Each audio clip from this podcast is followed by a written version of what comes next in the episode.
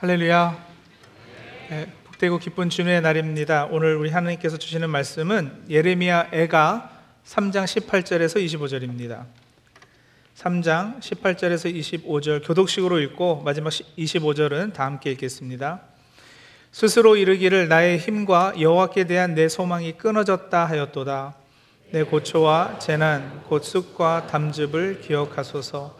내 마음이 그것을 기억하고 내가 낙심이 되오나 이것을 내가 내 마음에 담아두었더니 그것이 오히려 나의 소망이 되어싸움은 여호와의 인자와 긍휼이 무궁하심으로 우리가 진멸되지 아니함이니이다.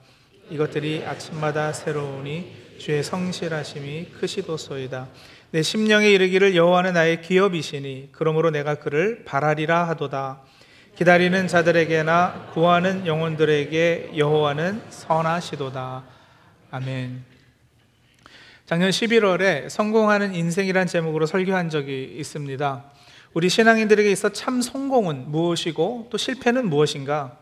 세상에서 말하는 성공과 실패의 개념과는 다른 이 성경에서 말하는 성공과 실패가 무엇인지 살펴보았습니다. 그날 설교를 한마디로 정리하자면 하나님의 성품에 참여하기를 목표 삼기에 혹 세상에서 보기에는 실패라 할 수 있는 상황임에도 목표 삼은 것이 달성이 된다면 그게 성공이다 그랬습니다. 다시 말하면 어떤 경우에도 하나님의 성품을 훈련할 수만 있다면 또 그렇지 못할 상황은 하나도 없습니다. 그럴 수만 있다면 우리에게는 그것이 성공이요 승리라 말씀을 드렸는데 하던 사업이 망했어요. 세상에서는 실패했다고 할 것입니다. 뭐 당연하죠. 망했으면 실패한 거지 그걸 뭐라 그러겠어요. 그러나 그 상황에서도 인내를 배우고 하나님 아는 지식이 커지고 믿음을 훈련할 수 있으면 예수 믿는 우리에게 있어서는 그게 성공입니다. 내가 꿈꾸던 어떤 계획이 좌절되고 인생이 내가 원하던 대로 흘러가지 않는다 하더라도 믿음의 덕을, 덕의 지식을, 지식의 절제, 인내, 경건, 형제사랑 이런 하나님의 성품이 우리 안에 개발된다면 그건 성공이죠. 성공은 이렇게 무엇을 목표로 설정했는지와 밀접한 관련이 있기에 하나님의 성품이 우리 안에 개발되기를 인생의 목표로 삼는다면 우리는 절대 실패할 수 없을 것이다. 그렇게 말씀을 드렸고요. 오늘은 걸어가도 피곤하지 아니하며 설교 시리즈 8번째인데 예레미야 선지자의 삶과 사역을 통해 하나님께서 주시는 말씀을 받겠습니다. 오늘 설교 제목을 예레미야 실패감의 저저로 했는데 방금 언급한 이 성공과 실패를 주제로 한 설교 성공하는 인생에 이은 후속편 같은 것으로 이렇게 보셔도 좋을 것 같습니다. 여러분 동서고금을 막론하고 사람은 누구나 이 성공신화에 매료됩니다. 구글에서 제가 성공신화를 쳐서 이렇게 검색해 보았어요. 여러 신문 기사들이 떴습니다. 기사 헤드라인 몇 개만 읽어드릴게요. 빈민가에서 태어나 초등학교를 중퇴했으나 두 주먹으로 이뤄낸 살아있는 복싱 전설의 주인공 성공신화를 써내려간 매니 파키아오. 셀러리만 성공신화 김세호 쌍방울 CEO가 MBC 예능 아무튼 출근에 출연한다. 샌드위치 판매 성공 신화 쓴 미 한인 첫 NBA 구단주 주세훈 대표. GE 성공 신화 세계 경영자 잭 월치 전 회장 별세. 이런 기사들이 떴어요. 그리고 오래전에 이명박 씨가 대통령에 당선됐을 때도 신문들은요 이런 헤드라인을 큼직하게 내세웠습니다. 뻥튀기 팔던 소년 성공 신화를 이루다. 이렇게 심심치 않게 우리는 책이나 TV, 신문을 통해서 어떤 개인의 또 혹은 기업의 성공 사례들을 듣곤 합니다. 이런 성공 신화들은 우리를 자극하기도 하고 우리도 할 수 있겠다라는 뽐을 심어주기도 합니다. 그런데 여러분 이런 성공 신화가 뉴스가 되는 것은 사실 그만큼 성공하기가 어렵기 때문이기도 할 것입니다. 누구나 다 성공한다면 성공 신화가 뭐 따로 있겠어요? 그런 이야기가 신문에 나오겠습니까? 성공하는 것이 기사거리가 되는 것은 바꿔놓고 말하면 실패하고 그 실패감과 패배감에 빠져서 좌절하고 괴로워하는 사람들이 성공하는 사람들보다 훨씬 더 많다는 증명이기도 할 것입니다. 우리가 계획하던 어떤 목표가 좌절될 때 우리는 실패감을 맛보게 되는데 이 실패감은 그 자체도 부정적인 감정이지만 실패감정이잖아요. 실패감. 근데 이것은 다른 부정적인 감정들을 또 이렇게 동반하는 거예요. 좌절감, 무력감, 의욕상실, 비참함, 분노, 낮은 자존감 이런 것들이 같이 따라오죠. 특히 모국을 떠나 이민의 삶을 사는 이민자들은 대부분 이 크고 작은 실패를 다 경험해 보신 분들입니다. 한국에서 무엇을 하다가 실패해서 이민 오신 분들도 계시고요, 한국에서는 잘 나가다가 이곳에 와서 뭔가를 시도하다가 실패한 분들도 계십니다. 미국에 이민해 온 지 꽤 오래되시는 분들이 한국에 다녀오시면 공동적으로 하는 이야기가 하나가, 예전에 한국이 잘 못 살았을 때는 안 그랬는데 요즘은 한국이 경제적으로 부해지면서 한국 가서 뭐 친구들 만나고 친척들 만나면 자신이 너무 초라해 보인다는 거죠. 옷 입는 것부터가 다르다 그래요. 교포 패션이라고 들어보셨어요? 어딘가 모르게 후줄근하고 촌스러운 스타일을 칭하는 거예요. 몇십 년 만에 한국에 나가신 분이 서울 시내에서 택시를 잡아탔는데 앉자마자 말을 한마디도 하지 않았는데도 기사분이 미국 교포시지요 하더래요. 꼭 경제적인 측면에서뿐 아니라 여러 면에서 자신은 발전이 없는 것 같고 그저 가게에서 집으로 그리고 교회 이렇게 왔다 갔다 하는 단순한 삶을 사는데, 한국에 있는 동창들 보고 친척들의 삶을 보면 굉장히 세련돼 보이고 앞서 있는 것 같고, 그래서 상대적으로 빈곤을 느끼기도 하고 상대적 실패감에 사로잡히기도 하는 겁니다. 근데 여러분, 사실 우리 이민자들만이 아니라 삶의 모든 영역에서 나는 다 성공했다, 실패는 난 전혀 없었습니다라고 말할 수 있는 사람은 이 세상에 단 한 사람도 없을 겁니다. 사람은 누구나 크든 작든 실패 경험들이 다들 있습니다. 경제적으로는 성공했는데 가정적으로는 실패한 분도 계실 거고요, 어떤 분은 사업만 하면 주기적으로 손해를 보고 어려워지시는 분도 계실 거고요. 그리고 이런 실패감과 또 실패감과 함께 따라오는 여러 부정적인 감정들은 경험해 보셔서 아시겠지만 우리 인생을 아주 피곤하게 하는 또 하나의 요인이 되는 거죠. 성경에 등장하는 여러 인물도 우리와 똑같이 실패를 경험하고 그것 때문에 아픔, 고통을 겪었습니다. 그 중에서도 예레미야 선지자는 눈물의 선지자라는 별명으로 불릴 정도로 그 삶의 역경이 많았거든요. 예레미야 선지자는 주전 627년에서 587년까지 약 40년 동안 활동하던 선지자였습니다. 남유다 역사상 가장 어두웠던 시절에 하나님의 말씀을 전했습니다. 그리고 그때 당시 이스라엘 사람들은요, 하나님의 성전이 있는 이 예루살렘은 절대 멸망하지 않을 것이라는 확신이 있었어요. 하지만 하나님께서는 예레미야 선지자를 통해서, 아니다, 너희는 포로로 잡혀갈 것이고 예루살렘은 망할 것이다는 이 메시지를 전하게 하신 거예요. 거의 40여 년 동안 이 메시지를 신실하게 전했건만 이스라엘 사람들은 전혀 듣질 않았습니다. 예레미야는 백성들에게 눈물로 호소했고요, 이런 운명을 당하게 된 나라와 백성들이 불쌍해서 눈물을 흘렸고요, 그리고 또 선지자로 백성들이 들어주지 않는 메시지를 전하면서 당하는 그 수모, 고난으로 인해서도 눈물을 흘렸어요. 그래서 예레미야는 눈물의 선지자라 이렇게 불리는 거예요. 예레미야서를 1장부터 쭉 살펴보면 예레미야의 사역을 정리해 볼 때 그의 사역은 적어도 여러분, 우리 인간의 눈으로 보아서는 절대 성공적이지 않았습니다. 예레미야서 7장 27절에 하나님께서 예레미야에게 이렇게 말씀하시거든요. 네가 그들에게 이 모든 말을 할지라도 그들이 너에게 순종하지 아니할 것이요, 네가 그들을 불러도 그들이 내게 대답지 아니하리라.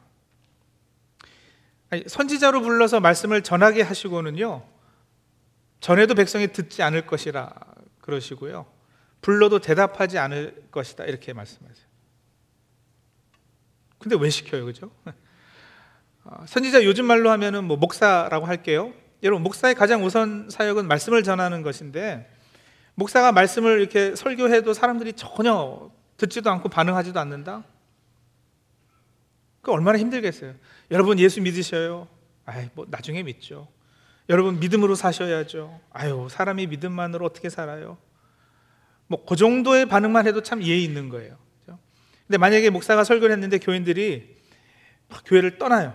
아, 이 설교가 뭐 은혜가 안 돼, 되게 졸리네, 수면제가 따로 없어, 뭐 맨날 그 얘기가 그 얘기야, 내가 해도 그거보다 낫겠다, 뭐 이런 얘기를 듣게 되면 목사가 얼마나 기분 안 좋겠어요? 오케이, 근데 거기까지도 그냥 괜찮다고 칠게요.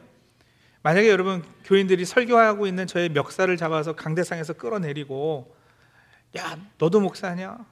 니까지 게 무슨 목사질이야? 이러면서 막 두드려 패기 시작했다고 가정해 볼게요. 실제로 이민교회에서는 그런 일이 종종 일어나기도 합니다. 자, 그런 수모를 겪고도 목사 계속할 사람은 많지 않을 거예요.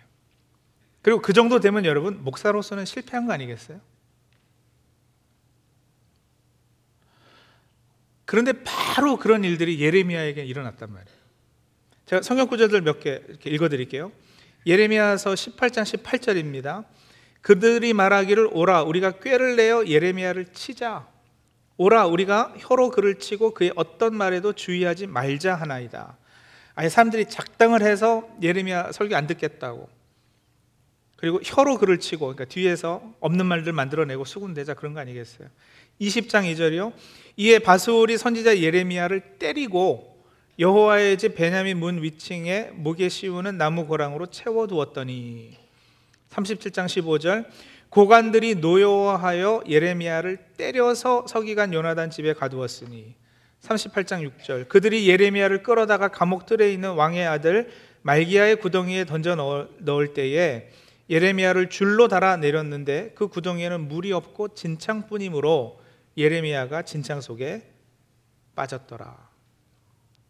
그냥 저는 몇 구절만 이렇게 빼서 읽어드린 거예요. 이게 다가 아니에요, 여러분. 시간 있을 때 예레미야서를, 이 예레미야가 당했던 어떤 수모를 중점으로 한번 읽어보시죠. 엄청납니다.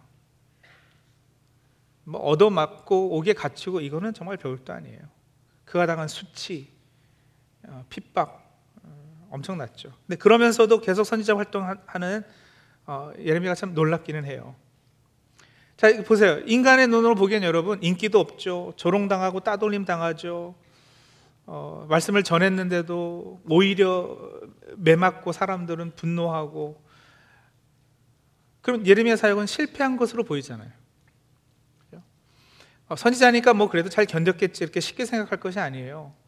이 실패감으로 예레미야도 엄청 아파하고 그 아픔을 싸잡고 뒹굴고 괴로워하고 하나님께 원망하고 따지고 또 눈물로 밤을 지새우고 그랬어요. 오늘 우리가 읽은 성경 본문은 예레미야서가 아니고 예레미야 애가예요. 애가. 예레미야서 다음에 나오는 그 3장을 우리가 읽었는데 애가는 여러분 영어로 lamentations 그러잖아요. 비가 비탄의 소리, 애도의 말, 그런 뜻입니다.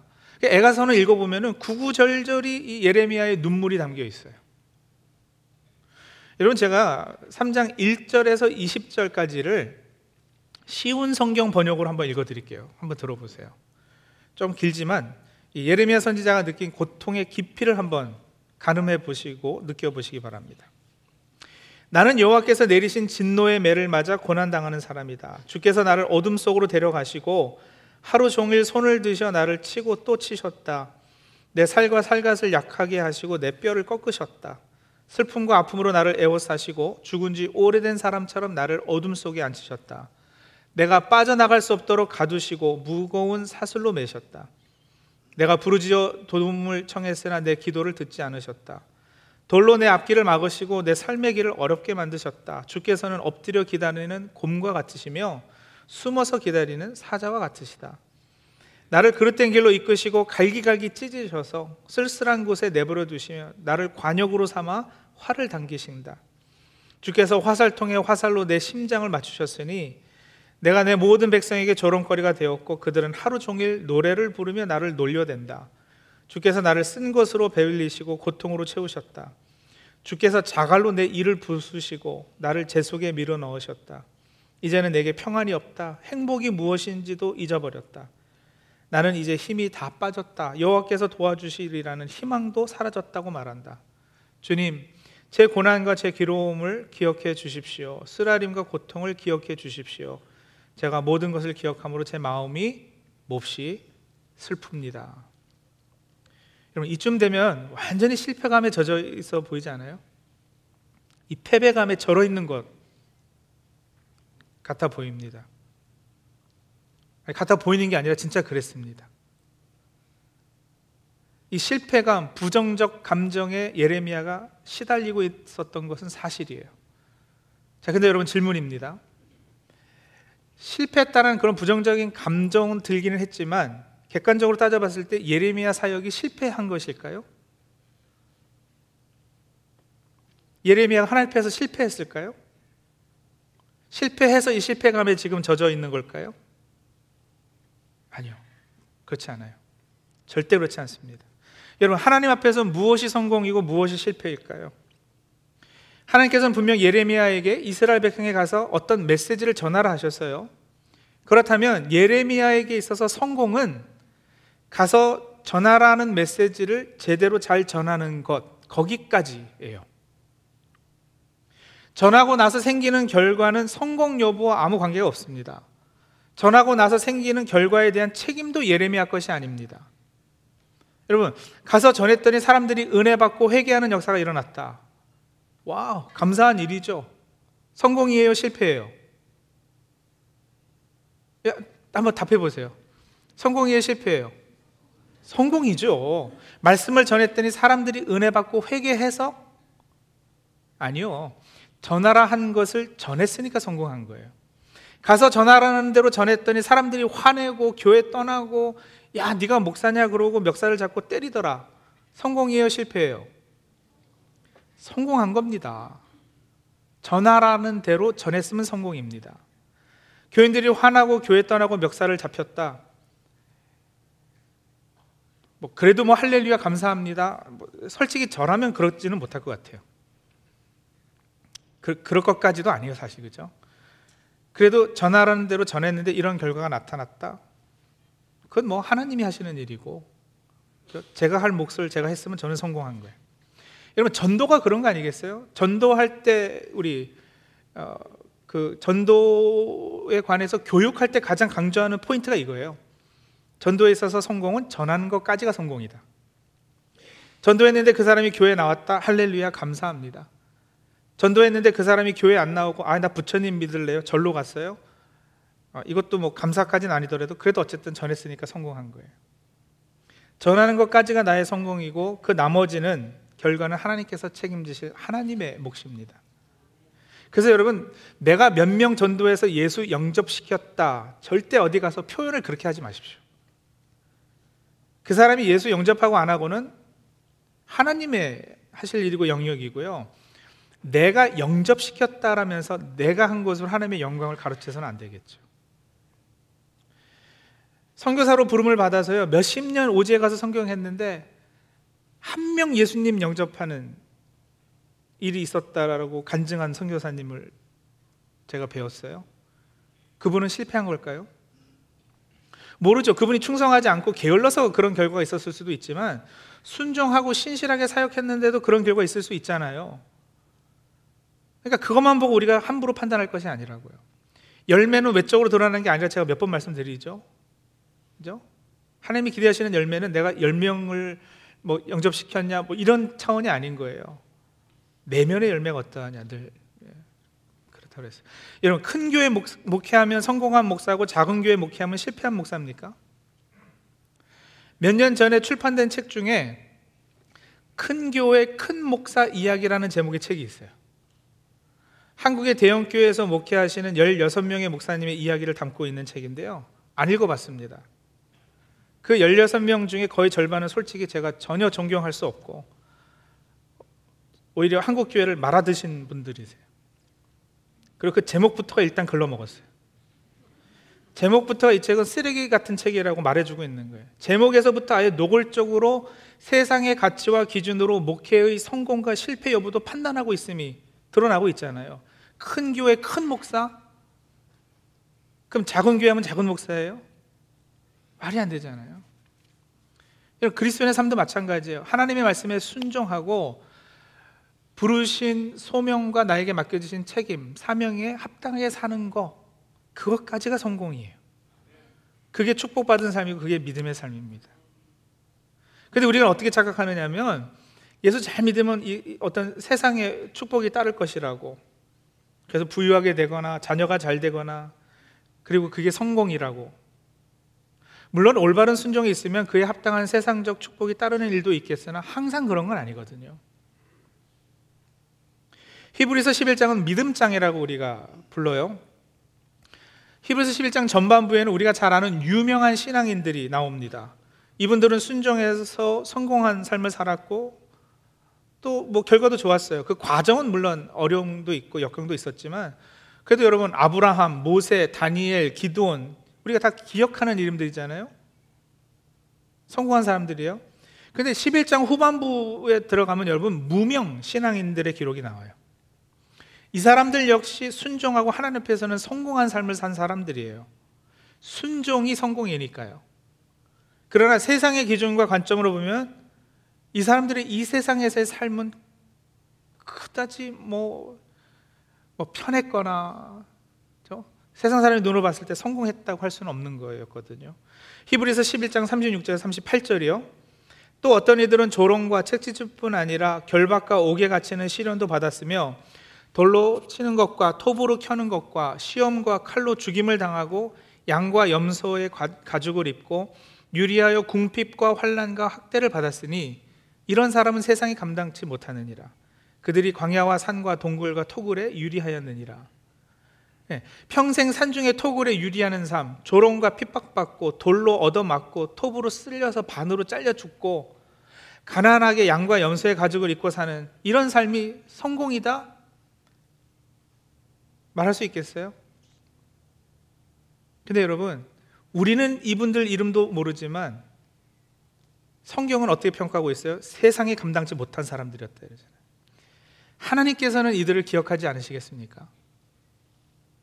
이 사람들이 히브리서 11장 믿음장에 기록된 믿음의 조상의 반열에 선 사람들이에요. 성공한 사람들이. 우리 기껏해야 이 땅에서 70년, 80년 혹은 조금 더 산다 해도 90년, 100년 살다 떠날 사람들입니다. 100년이요? 긴 것 같아도 영원하고 비길 수 있겠어요? 하나님 앞에서 성공하는 삶이 왜 되지 않겠느냐고요. 그러면 영원히 성공하는 건데 세상의 기준에서 말하는 성공해봐야 기껏해야 100년이라고요. 그것도 쉽지 않지만 우리 사랑하는 성도님들은 성공하는 인생을 살고 계십니까? 아니면 나는 실패했다고 어떤 패배감에 빠져 계십니까? 여러분 우리는 이미 십자가의 보혈로 값주고 사심받은 사람들입니다. 그런 우리들 삶 가운데 과연 무엇이 성공이고 무엇이 실패일까요? 인생을 살아가면 누구나 다 성공을 기대하며 성공을 위한 계획을 세우시겠죠. 근데 오늘 질문해 보세요. 내가 세운 그 성공 계획이 진정한 하나님 앞에서의 성공을 계획하는 것일까? 그래 아예 여러분 표현부터를 바꾸면 어떨까 싶어요. 성공을 위한 계획이 아니라 성공 계획이 아니라 순종 계획으로 바꾸시면 어떨까요? 순종하고 그 결과가 혹 부자 되는 거면 어휴 감사하죠. 근데 혹 그게 가난이어도 감사해요. 순종하고 그 결과가 세상적 개념의 형통이어도 감사, 불통이어도 감사. 순종하고 그 결과가 장미꽃이어도 감사하지만 장미가시어도 감사한 거예요. 순종하는 것까지가 성공이면 그리고 순종의 결과는 하나님의 몫이라면 여러분 우리는 성공할 수 있어요. 아니면 좋겠지만 순종했는데 예레미야처럼 결과가 부가 아닌 가난, 형통이 아닌 불통, 장미꽃이 아닌 장미가시라 하더라도 여러분 하나님의 은혜는 결국 우리로 하여금 이런 고백을 하게 할 것입니다. 어떤 고백이요? 예레미야 애가 3장 20절까지를 조금 전에 읽어드렸잖아요. 이어지는 20절, 21절서부터는 여러분 엄청난 반전이 일어나요. 20절이 어떻게 끝나느냐면 내 마음이 그것을 기억하고 내가 낙심이 되오나 이랬어요. 그죠? 그러니까 실패감, 패배감, 그 부정적 감정에 휩싸여서 낙심이 되었다. 여기까지 솔직한 고백이에요. 세번역은 울적한 마음을 가눌 길이 없다 이렇게 번역했는데 예, 그러나 그죠? 낙심이 되오나 그게 끝이 아니고요. 그러나 21절 반전 시작이에요. 이것을 내가 내 마음에 담아두었더니 그것이 오히려 나의 소망이 되었사오며 세번역이요. 그러나 마음속으로 곰곰이 생각하며 오히려 희망을 가지는 것은 한나가 기도 전과 기도 후에 상황과 형편은 바뀐 것이 없었어도 기도 가운데 하나님의 섭리를 깨닫게 되고 하나님의 성품을 알게 되니까 한낱 자신이 바뀌고 세상을 바라보는 관점이 바뀌었던 것처럼 예레미야도요, 자신이 느끼는 실패의 감정이 거짓이었음을 깨달았어요. 여러분, 실패하지 않았는데 실패감에 젖어 있었잖아요. 뭔가 앞뒤가 안 맞는 거예요. 그래서 마음속으로 곰곰이 생각해 보니 그럴 이유가 없거든요. 실패하지 않았는데 왜 내가 실패감에 젖어서 이렇게 낙심하고 있는가? 그럴 이유가 없는 거예요. 20절에 그것을 기억하고 낙심이 되었지만 그랬고요, 21절에 이것을 내가 속으로 곰곰이 생각해 보니 그랬어요. 20절에 그것, 21절에 이것, 이게 같은 것이에요. 예, 예레미야 경우도 어떤 상황은 변하지 않았지만 그래서 관점이 변한 거예요. 자신이 낙심하고 절망할 이유가 없었어요. 전하라는 말씀을 그대로 전한 것의 결과는 하나님의 몫이에요. 나는 나에게 주어진 일에 순종함으로 성공하면 되는 거예요. 하나님은 하나님의 일을 하실 거고요, 그분의 일을 내가 다 이해하고 동의하지는 못한다 하더라도 더 높고 더 깊고 더 넓은 차원에서 하나님은 최선을 만들어내는 분이십니다. 그렇게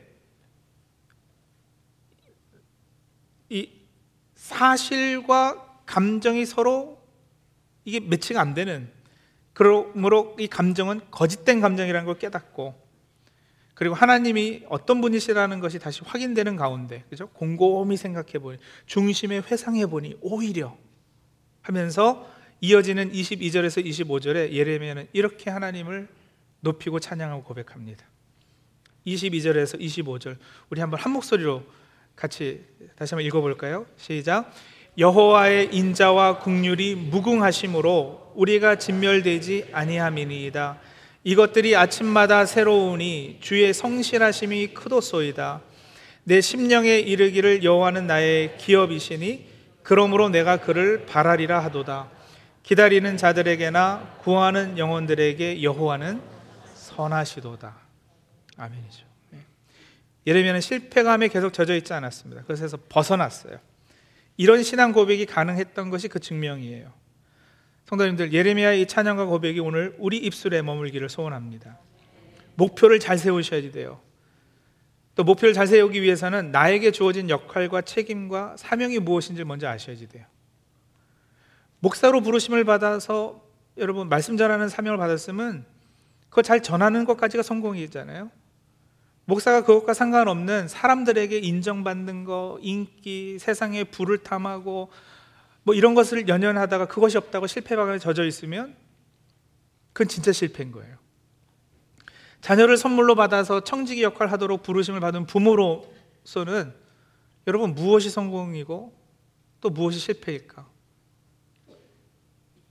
한번 스스로 답을 내보세요. 기독교인으로서 사업을 운영하고 계시다면 어떻게 사업하는 것이 성공이고 어떻게 하는 것이 실패일까? 종업원 월급도 떼먹고 무조건 이윤만 많이 남기면, 그래서 돈 많이 벌면 성공한 거예요? 그 돈으로 11조 하면 하나님이 엄청 기뻐하시겠어요? 예수 믿는 사람이 장사하거나 기업을 운영하시면서는 혹 때로는 약간의 손해를 보더라도 정직과 공정과 진실성의 가치를 기준으로 그 비즈니스 운영하는 것이 성공 아닐까요? 교회에서 주어진 직분과 책임을 감당하면서는 어떻게 하는 것이 성공이고 어떻게 하는 것이 실패이겠습니까? 순종하는 것까지가 성공입니다. 순종했는데도 여전히 세상 기준으로 보아서는 실패한 것으로 보이는 상황들이 벌어지더라도 성도님들, 실패감에 젖어 낙심하지 마시고 여호와의 인자와 긍휼이 무궁하십니다. 이것들이 아침마다 새로우니 주의 성실하심이 크십니다 하는 예레미야 선지자의 고백으로 하나님을 높이고 찬양하시는 저와 성도님들이 다 되시기 바랍니다. 같이 기도하실까요?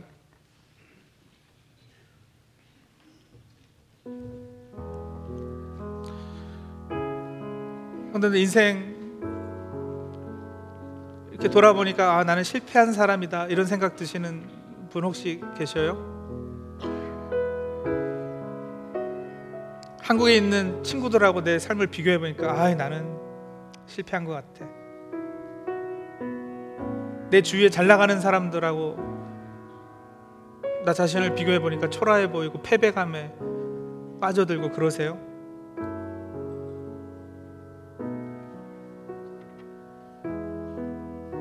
근데 여러분 오늘 말씀에 비춰보니까 그거 거짓 감정인 거 아시겠습니까? 그럴 이유가 없거든요. 우리는 예수를 주로 고백하는 사람들, 우리는 하나님 나라 백성들이, 우리는 성공과 실패라는 것을 세상과는 다르게 정의 내리고 있어요.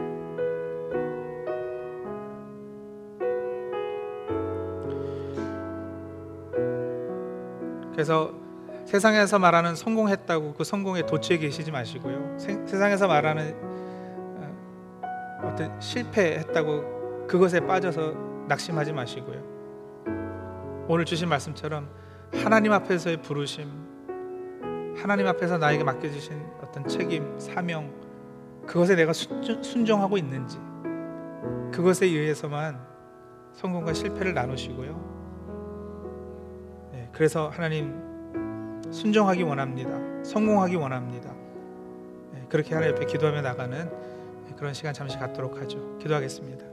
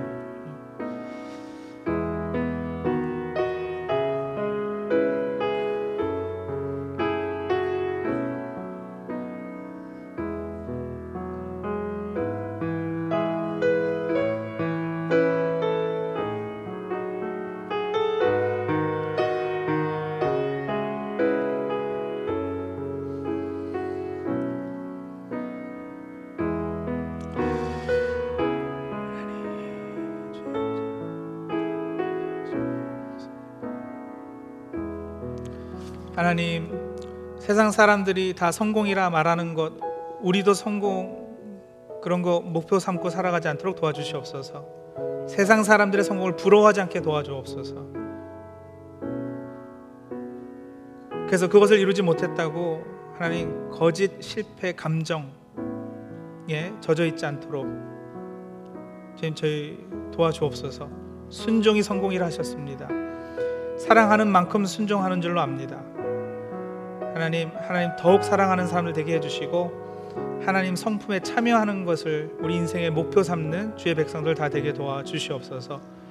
이미 세상을 이기고 승리하신 예수 그리스도를 따라 우리도 승리자로 설 수 있도록 주님 함께하여 주시옵소서. 예수님의 이름으로 기도합니다. 아멘.